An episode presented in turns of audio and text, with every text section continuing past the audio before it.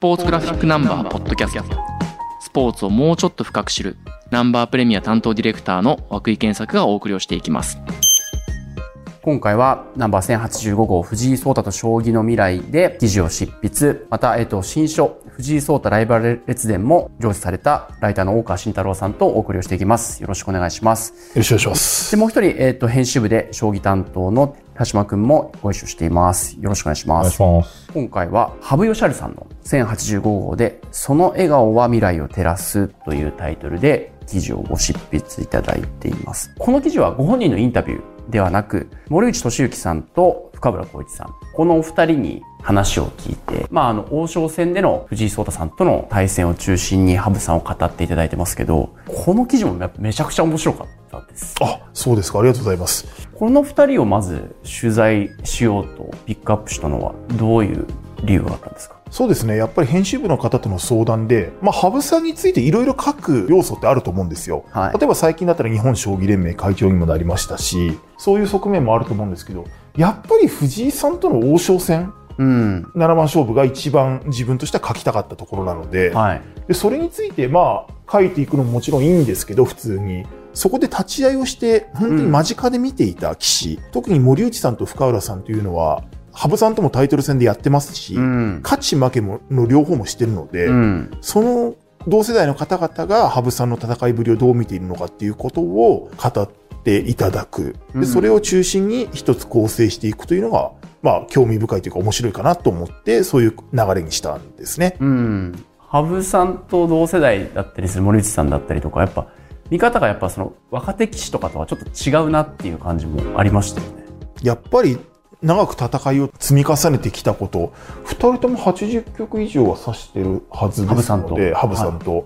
森内さんもっと指してると思うんですけど、うん、やっぱりその中で見てきたものっていうのは、ちょっとだいぶ違いますよね、普通の人たちとは。うん、深浦さんがいきなり取材の時に AI に羽生さんを殺されていた時期だと思うっていう発言が出てきた時はびっくりしましたよね。うん、ああ、これはびっくりしましたね。羽生さんのその2年ぐらい前に不調だった時の話を聞いたんですけど、その言葉はちょっとびっくりしましたね。なかなかそうは思ってても出てくる言葉じゃないですよね。いや、そうですね。うん、僕、もう一つ印象的だったのが、これも深浦さんですかね。藤井さんと羽生さんの感想戦が宇宙人同士のテレパシーというか日本語を話してないような感じでした。かっこ笑いってあるんで、映像でたまに門列伝わってくる藤井さんの感想戦の言葉って何言ってるか全然わかんないじゃないわかんないですね。オーカスもわかんないですわかりません。藤井さんも声を大きく張ろうとはもちろん最近意識しているのがわかるんですけど、まあ、若干まだちょっと声が小さ小さめなのと、あとはちょっと変化手順とかを集中して話すあまり、はしょってることが結構多いんですよ。なるほど。で、それは対局者の相手が分かってるは、さすがにちょっと分かってるんですけど、で、こっち側からするとちょっとわかんないことがあって、メモする手も止まっちゃうことが多いですね。普通だったら一生懸命こうやって変化手順をこうやって書いていくんですけど、藤井さんはちょっと、今までの中ではちょっと異質ですね。何言ってるのか本当にわからないところがあるので、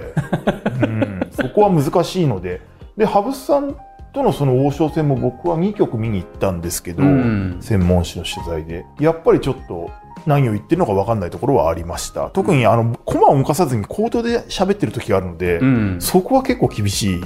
ですよね。うん、それを深野さんはテレパシーという表現を使ったと思うんですけれども。トップ棋士でも本当に分かんないんだな。対局者にしか分かんないってことですよね。この間決着した竜王戦の第4局の時もやっぱり藤井伊藤匠戦で渡辺九段と広瀬八段が2人が晩速にいたんですけど、はい、広瀬さんも何言ってるのか分かんなかったって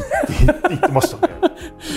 そんな感じなんですね。うん。面白いなその言葉っていうのは何て言うんだろう。いわゆるトップアスリート同士が、例えば野球でもサッカーでも感覚を話をするのとはなんか、またちょっと違う感じですよね。違うんですかねどうなんでしょうね。感覚というか、やりとりする中で、お互いがここ悩んで自分がここ悩んでみたいなのを共有してるからこそ、パパパパって言っても通じるっていうことなやっぱり王将戦も2日間かけて持ち時間8時間でやってるので、はい、やっぱその共有してるものの凄さ、濃さっていうのはもう凄まじいものがあるので、それやっぱ対局者同士は省略したりとか、うん、ちょっと一つフレーズを出すと、ああ、それはもうあれのことねっていうのが多分わかるんでしょうね。うん寺島君はあの前の将棋特集で森内さんとかも取り上げてらっしゃると思いますけど、はい、今回のこの羽生さんの記事は、うん。読んでいて、それぞれお二人の言葉の、なんていうの、センスみたいなものの面白さもあったと思うんですけど、どこが面白かったですか？今回の羽生さんの記事に関しては、やっぱり先ほどのあの藤井聡太さん、長瀬さんとの記事とはちょっと違って、AI とどう共存していくか、どう折り合いをつけていくかっていうところのテーマがすごく色濃くなるほど記。事かなというふうに思っていて、まあ、それってあの、この将棋特集のうん。に通底するテーマでもあったので、うん。で、その中でも、あの、羽生さんが、まあ、一回先ほどもちょっと大川さん話してましたけど、やっぱ不調にはい。なったんですよね。で、そこからどうここまで来たかっていうのが、うん。深浦さんのあのコメント、先ほどのコメントもはい。そうだし、森内さんそういうあのコメントあんましてないですけど、この記事を通してよく分かったなっていう気はしましたう。ね。うんん。いわゆる AI のうん。評価値をめぐる深原さんの言葉も、やっぱその評価値だけを見ているんうんだとちょっとうん間違ってしまうみたいな言葉もありましたよね。そうですね。だから、評価値っていうのは、今までの経験が通じなくなってきてるわけうん。ですよね。だから、AI は今までの人間の感覚を否定するところもあるっていうのは、それって要は羽生さんの手を否定するようなことに近いわけですよ。人間の手って羽生善治の手だから、やっぱり。そこで羽生さんがやっぱ一番苦しんでいたし、成功体験が羽生さんありますから、うん。それをやっぱり自分で否定して、もう一回向き合わなきゃ、50歳過ぎてもう一回向き合うの相当きつかったと思うんですけど、そうですよだっ。て99タイトル持ってる人です、持ってた人ですからね。そこがやっぱすごいですよね。普通だったら悠々自適ですよ、もう。50過ぎてれば。過去の栄光で。そうですよねね。自然に下の人が敬ってくれると。うん。それがないのがやっぱ将棋のすごいところで。うんうんうん。しかもそのタイトル戦戦った直後に会長職に。そうですね。一つそれもあったのかなって僕は勝手には思ってるんですけどね。どういうことですか？いや、あの、藤井さんと戦って満足したから会長になったとかそういう意味じゃなくて、なんて言ったらいいんだろう。やっぱり一つ区切りではあったんじゃないでしょうか、藤井聡太と。まあ実現したかったと前からずっとおっしゃってましたので、それができたところも大きくて、んでも会長になった直後、王位戦も挑戦者決定戦まで行ってましたのでその直後にまた藤井さんとタイトル戦やる、うん